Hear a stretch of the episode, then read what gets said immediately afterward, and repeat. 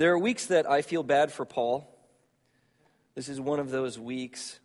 Tuesday mornings are kind of our planning sessions. It's when we get together, and he comes in the office and you know, he says, "Well, what, what's uh, you know where are you headed? What do you what do you want to talk about? Um, what kind of songs are you looking for?" And I said, "You know, I don't know." And he said, "Well, you're supposed to preach about Saul." And I was like, "Yeah, I don't think I'm going to do that this week." And he goes, "Okay, well, what, what are we going to do?" And I said, "Well, I'm not really sure yet." And uh, so I, was, I, I, just I just knew Monday that I, I just I didn't want to. This wasn't what we should be talking about, and so. Um, yesterday I figured it out. So I, I hope it was the Lord and not, uh, not panic because I have to preach this morning. There's a great little book, um, and I want to put this up so that, uh, sorry for the false advertisement. These are the texts that we'll be looking at today. Our main text is here, um, and these will be some supplemental text. But there's this great little classic of Christian spirituality. I'm really interested in, in the way that Christians have, have done exactly what, what providentially Chuck talked about this morning about how Christians connect to God. And there's this great classic called The Way of the Pilgrim.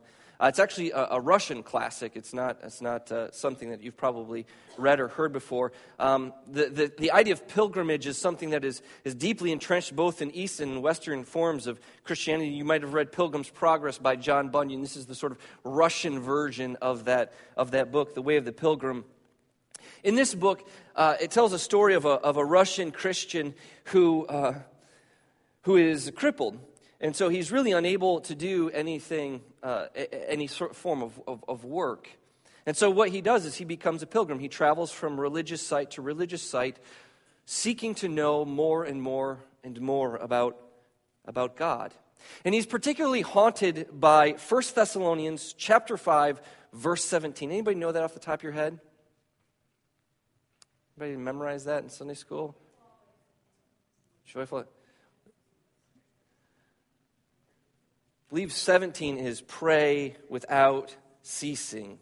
Pray without ceasing. He's haunted by this, this verse, pray without ceasing. And I really resonate with that because I don't know how many lessons and sermons and, and uh, I have listened to and sat through. I don't know even how many lessons or sermons I have actually declared about the importance of, of prayer. We talk about prayer all the time. And this seems to be a tall order. Pray, continue to pray, pray without ceasing, never stop praying. Translated various ways. And we as Christians make a big deal about that. We, in fact, we, we would call it doctrine, teaching. The way that you can know that you are a Christian and the way that you can know that you're connecting appropriately with God. And one of the ways that you can know that you're actually walking faithfully with God is to say this I am constantly in a life of prayer.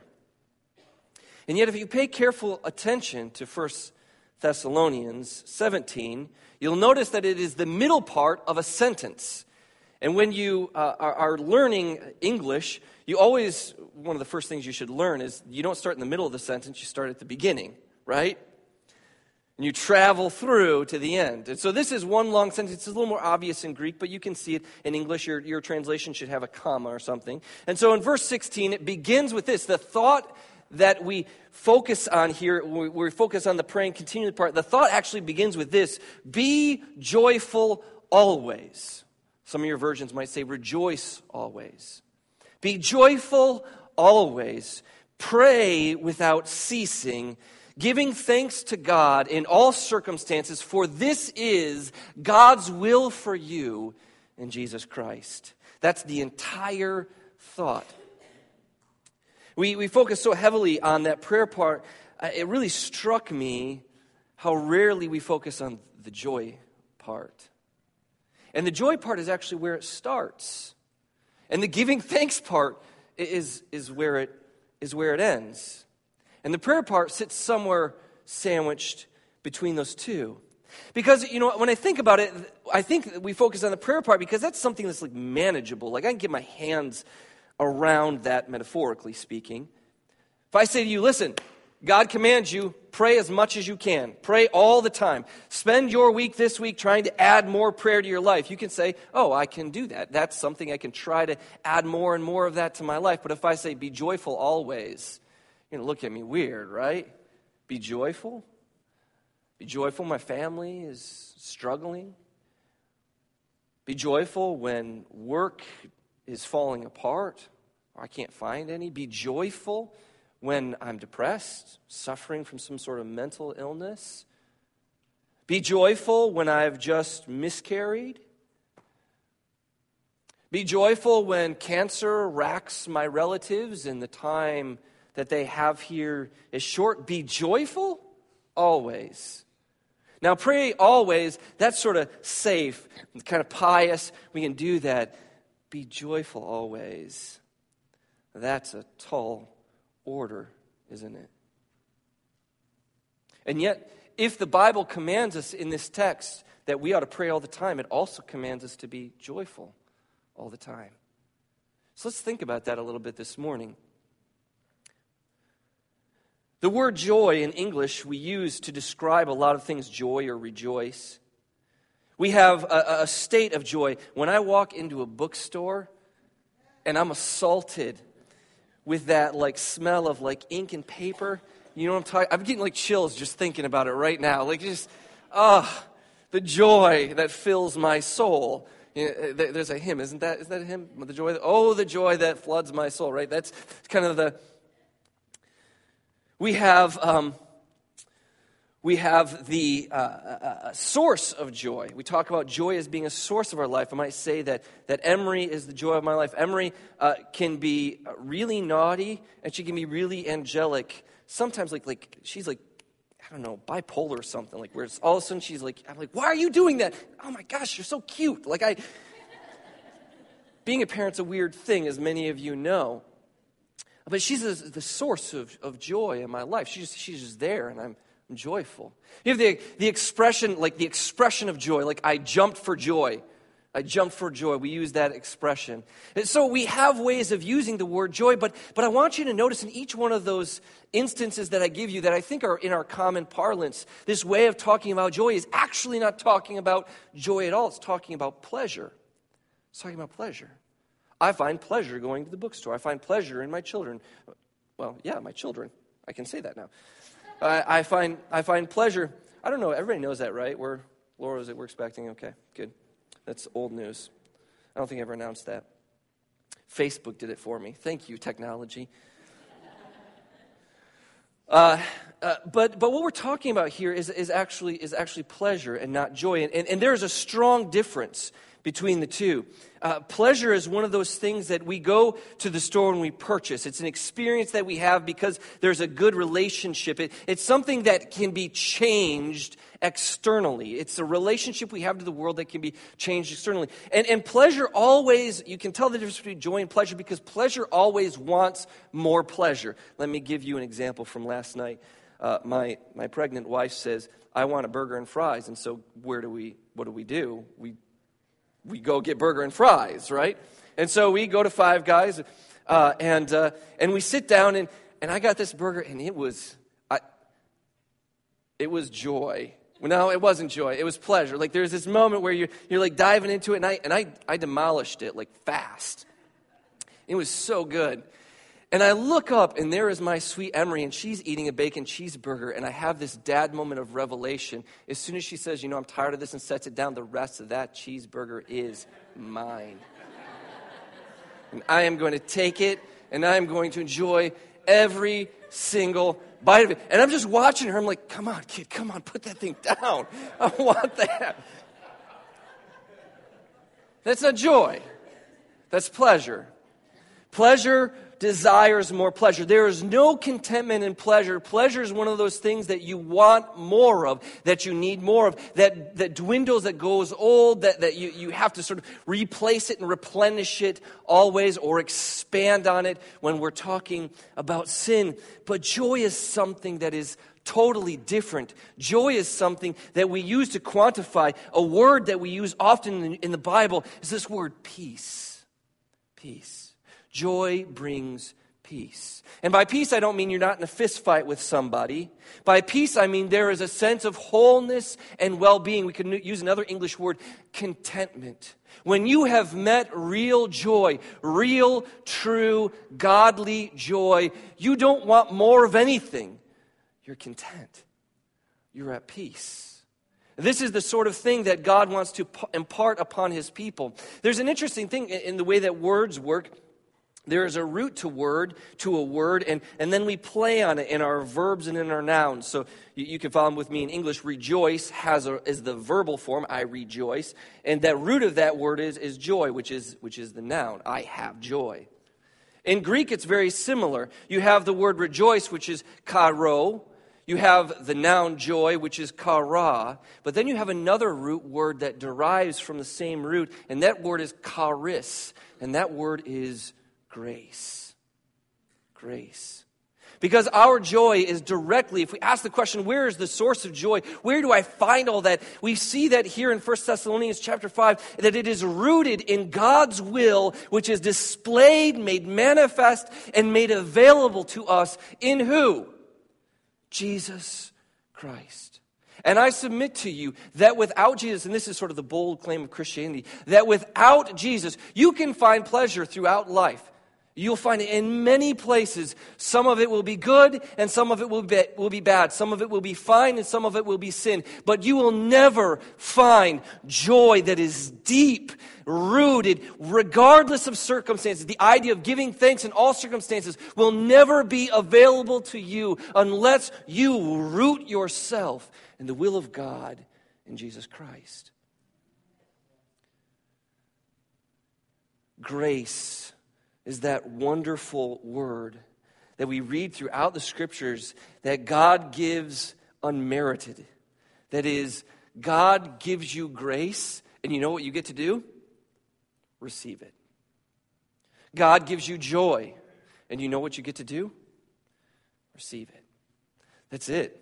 It's pretty simple, and yet it's so hard for us to wrap our minds around. I was so so pleased as Chuck and was was sharing with me just as he came up. He said we had because we had talked about the communion meditation. He asked me what I was preaching about on Wednesday, and I said I got no idea. And he said, Well, that doesn't help me much at all. So this is what I'm going to do. And I said, Go ahead and run with it, brother. And he came up to me and he said uh, that this uh, yesterday that God threw his plans in, in, in. And his message this morning was desire God with your whole heart. It just happens to be that my message to you this morning is the same. Desire God with your whole heart because that is the root and source of all joy. Joy is what happens as a result of our relationship with God. It is not something that we can manufacture inside of ourselves. We can manufacture pleasure, we can purchase pleasure, but joy can't be any of those things. In fact, C.S. Lewis describes it as something that exists because we don't desire joy itself, but we desire something that can bring us that joy. My argument to you this morning is that the one who can bring you true, real, completing, life sustaining joy is Jesus Christ and Jesus Christ alone. And that's the purpose, that's, that's the end goal. I, I talk about, and I, I know, and, and this might bother some of you, but I probably more than, than other people, I, I talk a lot about judgment and I talk about sin, and I talk about the realities of hell. And I do that because I feel that we, in fear, that we are in a society that as Christians is sort of largely setting those aside and thinking of them as unimportant, when I think they're very, very important because they stand as a warning that God is giving to us. But that's not the end goal. That's not the end game. It's not like this is God's plan is to judge you and, and, and, and, and, and send you to hell, and that's like God's will. No, God's will is that you would find the deepest sense of delight and pleasure, and it's in Him. The mature Christian does not avoid sin because the mature Christian is afraid of judgment. The mature Christian avoids sin because, it un- because he or she understands that the deepest joy can be found only in God. And that anything that takes us away from that focus is less and undesirable. And this, I think, is, I, I would argue, is the, is the point of all of Scripture. We've, we've done a lot of uh, hymns today, I would point you to Psalm 63, which I think really gets at that, echoing a lot of what, what Chuck read from, from the Psalms as well. O God, you are my God. Earnestly I seek you. My soul thirsts for you. My flesh faints for you, as in a dry, barren land where there is no water. So what do I do? I, am like a desert, and if you've ever been to a desert, you know it's, it's dead, it's barren, there's just sand, there's no life in there whatsoever. If that's your life, if you're experiencing that right now, what should you do? There's no joy, there's no happiness, there's no, there's just barrenness. A weary land, what do you do? He says, So I looked upon you in your sanctuary, beholding your power and your glory because your steadfast love is better than my life. So my lips will praise you. So I will bless you as long as I live. In your name I will lift up my hands. My soul will be satisfied as with fat and rich five guys kind of food. And my mouth will praise you with joyful lips when I meditate upon you, my bed in the midnight, when I mediate, meditate uh, on you in the watches of the night, for you are my help, and in the shadow of your wings I will sing for joy. You see, the message of the scripture is that the all satisfying object is God Himself. That you are seeking joy and finding pleasure in things that, fa- that fade, that perish, that wane, and yet what you should do is if you are in that dry and barren land, find the source of living water. The water that doesn't fade, that doesn't run out, that doesn't perish, the, the water that bubbles up to everlasting life. Find that. That is found in Jesus Christ. When, when people meet that joy, they rejoice. They give praise to God and they unashamedly lift up their hands and declare His praises. Do you want to know if you're in a right relationship with God? Because many of you here this morning, as I survey you, I know you've been Christians for many years, and Chuck hit it right on the head. What happens to us is we grow old and crusty. Crusty old Christians. And you can be a 20 year old crusty old Christian. I've met a lot of them. Age has nothing to do with it. But a Christian who has been saturated by a knowledge, just as Chuck said, of our smallness and God's vastness, who has understood this great grace in which we stand, not of our own doing, but because we, our names, as we sang this morning, are written on his hands and our names are written on his heart. And God, in his great love, has stretched down and poured into you his Holy Spirit, poured into you his joy and his life. Man, that's not a crusty old Christian. That's a Christian who stands very strangely, singing in their car and on the street corners the praises of Declaring his greatness, giving thanks, even when things are really broken and falling apart, they're able to say, you know what? God has a plan. I really have no idea whatsoever what that plan is. Amen? But God has something He's doing here. And I have the patience to see it through. That is joy. Doesn't Jesus talk like that? He talks about the kingdom of God in Matthew chapter 13. He gives all these little parables. And he says, The kingdom of God, and when I say kingdom of God, that's kind of a shorthand Jesus New Testament way of talking about what God is doing in our midst right now and how he's going to fulfill that when he comes again restores creation, resurrects the dead, and rules over us for all eternity. The kingdom of God is kind of the shorthand for that great story, that great story arc that we are living out. He says the kingdom of God is like this it's like a man who is walking through a field and he stubs his toe on a treasure chest and he says, Oh my goodness, that's a treasure chest. And he runs home and he takes everything, all of his books, all of those precious, lovely books, off of his shelf and he takes him to the bookstore and he gets all of that money and he takes it and he buys that plot of land because the treasure is greater than any other pleasure. It's like a man or who's going through a marketplace and he finds a pearl and the pearl is large and is gorgeous. He never see anything like this. And he goes home and he, and he does the same thing. He grabs everything off the shelf and he takes and he sells it because the, the joy that is found in this is greater than the pleasures, all the pleasures of all the ages and all conceivable worlds. There is nothing like this. We are to find our deepest joy and pleasure and desire in the one true and living God. What is the fruit of the joy? Let's say, let's say we begin to produce this. Let's say we live out 1 Thessalonians chapter 5 verses 16 through 18. That one long sentence. Be joyful always, pray continually, give thanks to the Lord, give thanks in all circumstances, uh, for this is the will of God in Jesus Christ for you. What is the fruit of that? And I think it is explosive mission. I think that it is explosive mission. We think a lot about how to reach out. In fact, what's interesting about the two parables I mentioned, the next parable, the parable of the net, is a missional parable. It says that there was a man, the kingdom of God is like a man who threw a net out.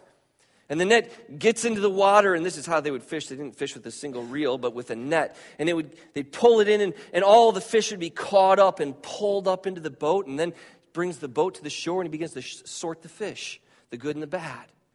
The, the great net is this great kingdom that is sweeping people up. And if you're a Christian here today, if you're a believer here today, your passion ought to be to share Jesus. You're a part of that net that's grabbing people and bringing them in. But I want you to conceive of just for a moment that the dark clouds that are around your life, the dark clouds that are around your family's life, or the dark clouds that are around your friends or your enemies, the people that you know at work, their life. And what do they see in you? They see somebody who is joyful always, who's constantly praying to the Lord and and constantly giving thanks because they recognize that God has a will for you, a desire for you, and He is, and He is bearing that out in Jesus Christ. Man, you will be the light in the darkness. You will be the one person who, when times are really tough, people can go to, and they might not even know why they're coming to you getting pumped about Christmas. You guys getting pumped about Christmas? I know that was like a gear shift really hard, but uh, there's a point there, I promise. But I'm also pumped about Christmas. The story of Jesus coming into the world is marked by tragedy, isn't it? You remember the stories? How many children died as Herod sweeps through and kills all of these babies and toddlers? And, and, and Joseph flees, and, and of course, the whole Mary scandal thing. I mean, Christmas is marked by some dark clouds, isn't it? And yet, what's the message throughout? Those dark clouds, and yet Mary comes and visits Elizabeth, and what she say? Once I heard your voice, my child leapt for joy in my womb. Zechariah foretells uh, the birth of, of, of um, John the Baptist, who's going to forerun. He says, Your birth and coming is going to bring joy to all kinds of people. The Magi see the star in the east and they recognize this is the light that's going to lead us to the Messiah, and they leap for joy. The angel appears before the shepherds and they fall on their face, sore afraid. You remember that? And they say, Fear not, for we bring good news, gospel, same word, gospel of great joy. For who? All the people.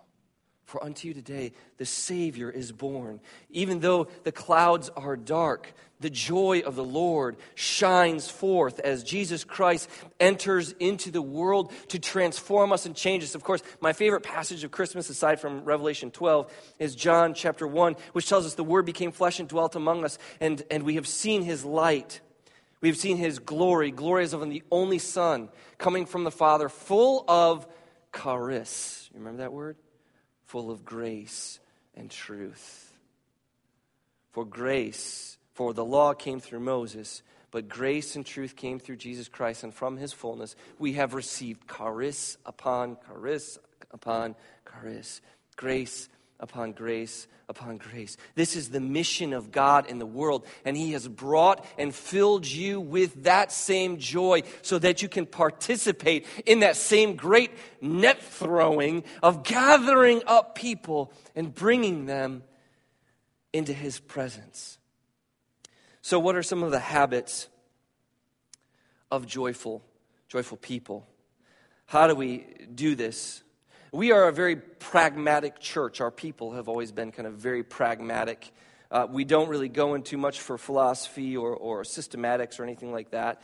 Uh, we don't really try to dive deep into theology. We sort of try to read the text and let it sit as it is without asking a lot of questions, which is good and bad. So we read a line that says, pray continually, and we say, I can do that, right? That's a command of Jesus. I can do that. We read a command like, be joyful always, rejoice in all circumstances, give thanks in all circumstances. We should recognize that in the same way. We use this word doctrine. If you are a Christian, there are things you have to believe. If that's not true, then what's the point of being a Christian? Everyone's a Christian, it doesn't matter. There has to be sort of guardrails that differentiate a Christian from a, non Christian. And, and we're, we're, we're, well aware of some of these things the divinity of Jesus Christ, the, tr- the Trinity, the sufficiency and inerrancy of Scripture, things, these kinds of things. We also mark things like practices, Christian practices, like prayer and scripture reading and all these kinds of things. But how rarely do we say, Are you a Christian? I can tell it by your joy. I can tell it by your giving thanks in all circumstances. And that's, that's what we see here in 1 Thessalonians. I think if we ask the question of how do we even do this, because sometimes I certainly don't feel very joyful, and a lot of times I don't feel like giving thanks at all, right?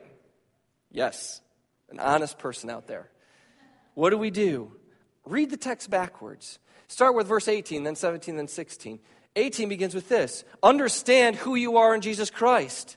Understand that God has a will for you. Understand that that will is that you begin to give thanks because even if you don't feel like it, you can do that. Can't you? You can give thanks. And then, as you're giving thanks, praying continually, giving it to God, asking God for help, giving God glory, recognizing His, His divine attributes and His power. And then we can come to that point of verse 16 that says, Be joyful always, rejoice always. If you find it really troubling, I think reading the text backwards and forwards can, can, can help there. And what I'm not doing this morning is I am not asking you to be fake. I'm not asking you to put a smile on your face even when everything is crumbling around you and you don't feel like it. I'm not asking you to be false at all. In fact, one of the things I find so fascinating about the Bible is that the Bible just doesn't pretend. If you look at the Psalms, and this is something I often suggest to people who are going through hard times, I say, pray the Psalms. Open the Psalms up and read them as your own prayer. Let them be your voice. When you don't know what to pray for, open Scripture and let it pray for you. It's the voice of God. If you open up the Psalms, just open up the first page, Psalms. Psalms.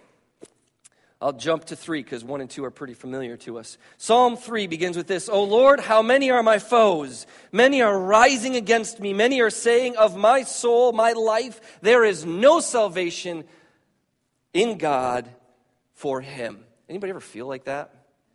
Your faith is under attack. Everybody looks at you say, There's no God and there's no help for you in God. You are on your own. The psalmist comes out with this like initial shotgun blast of darkness. And how does he conclude it? Salvation belongs to you, O Lord, for you are a blessing to your people. Psalm 4 Answer me when I call, O God of my righteousness. You have given me relief when I was in distress, so be gracious to me and hear my prayer. You ever been there? Calling out to God, God, where are you? Can you answer me, please?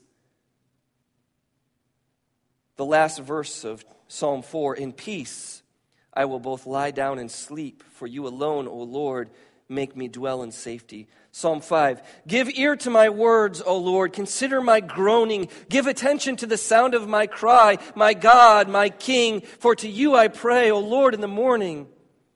You hear my voice. Hear that pleading that ends in verse 12 For, bless, uh, for you bless the righteous, O Lord, and you cover them as a shield.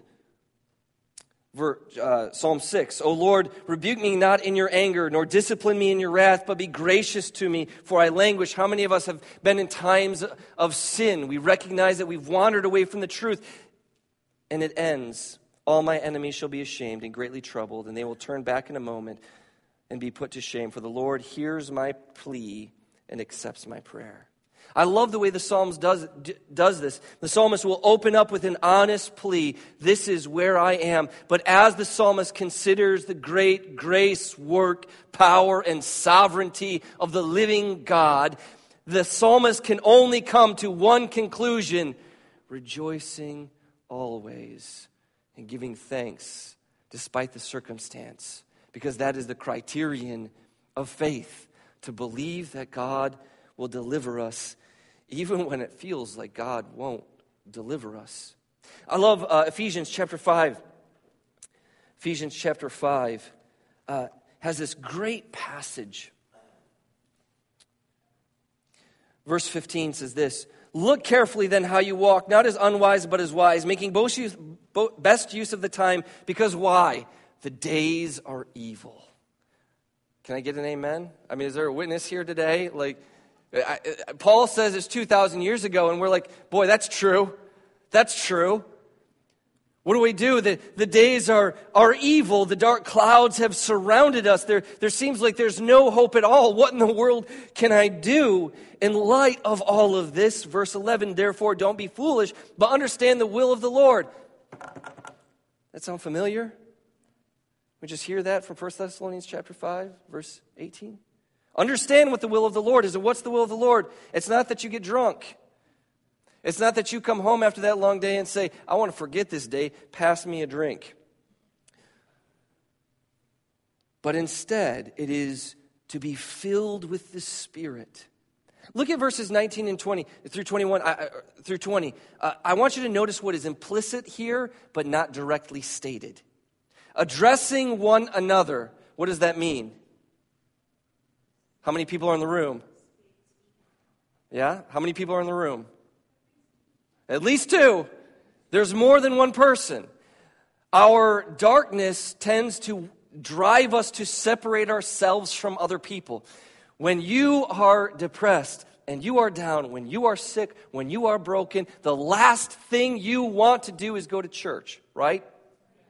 Yeah. And what's the one thing you need to do? Go to church, right? because you need someone to carry your faith for you sometimes. It's not wrong, it's human life. Sometimes the days are evil, and you're like, I can't carry this anymore. So, what is your recourse? Your recourse is to go to your brothers and sisters in Christ and say, Carry this for me for a while, because I can't do it on my own. I've been there more times than I can count. Like, let's be honest about life. I think the scriptures are It says, Go to one another. And what do you do when you're there? Encourage one another. Address one another in psalms, in hymns, and spiritual songs, singing and making melody to the Lord in your heart, giving thanks always. I seem to have heard that somewhere.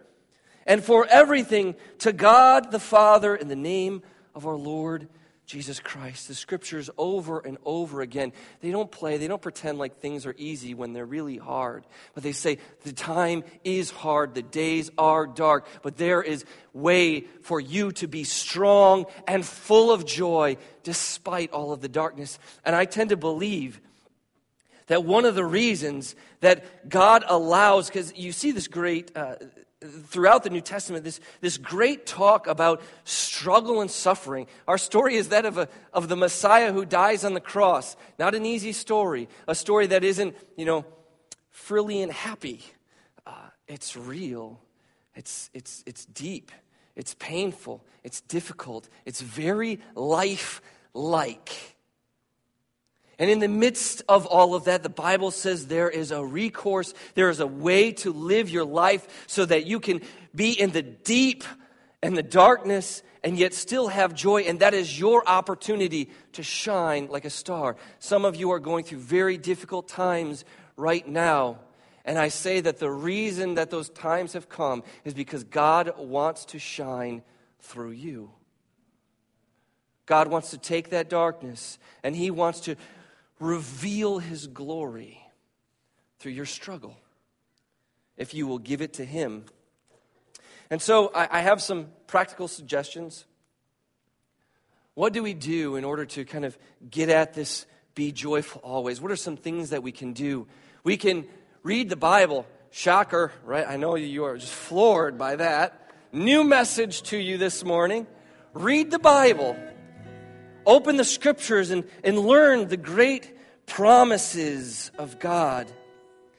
Learn about His mercy and His love. Learn about His power and His grace. Learn about His might and His majesty. And recognize that if all of that is true and your name is written on His hand and on His heart, what have you to fear in the face of any enemy?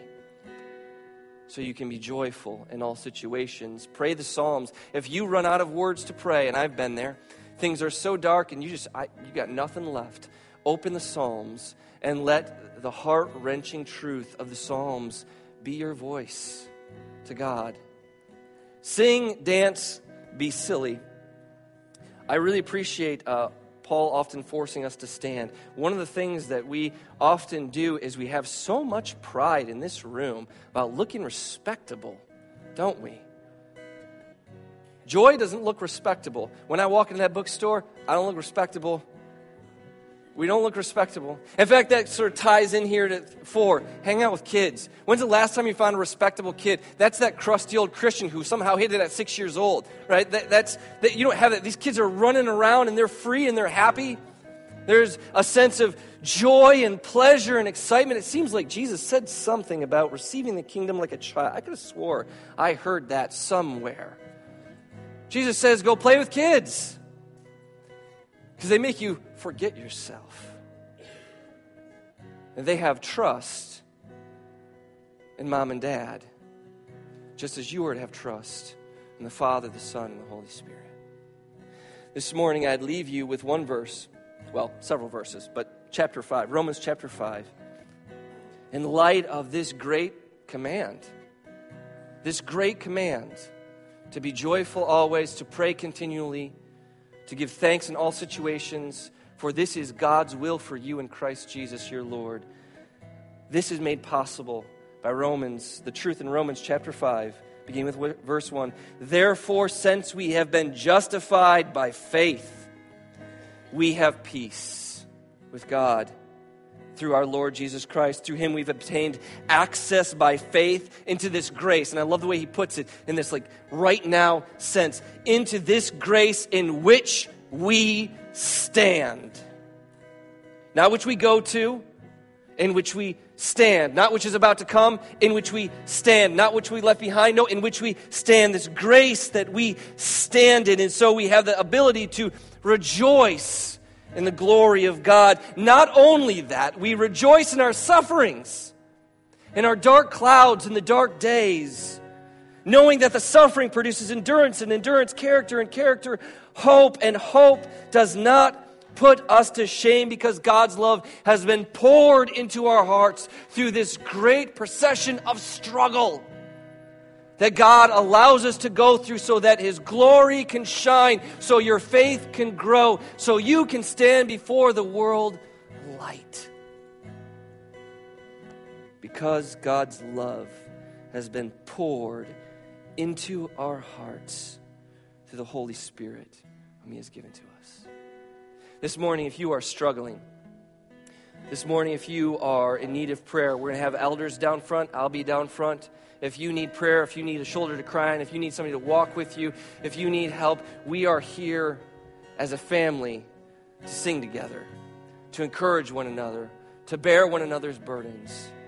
You are not alone. Rejoice in the Lord as we stand and sing this song.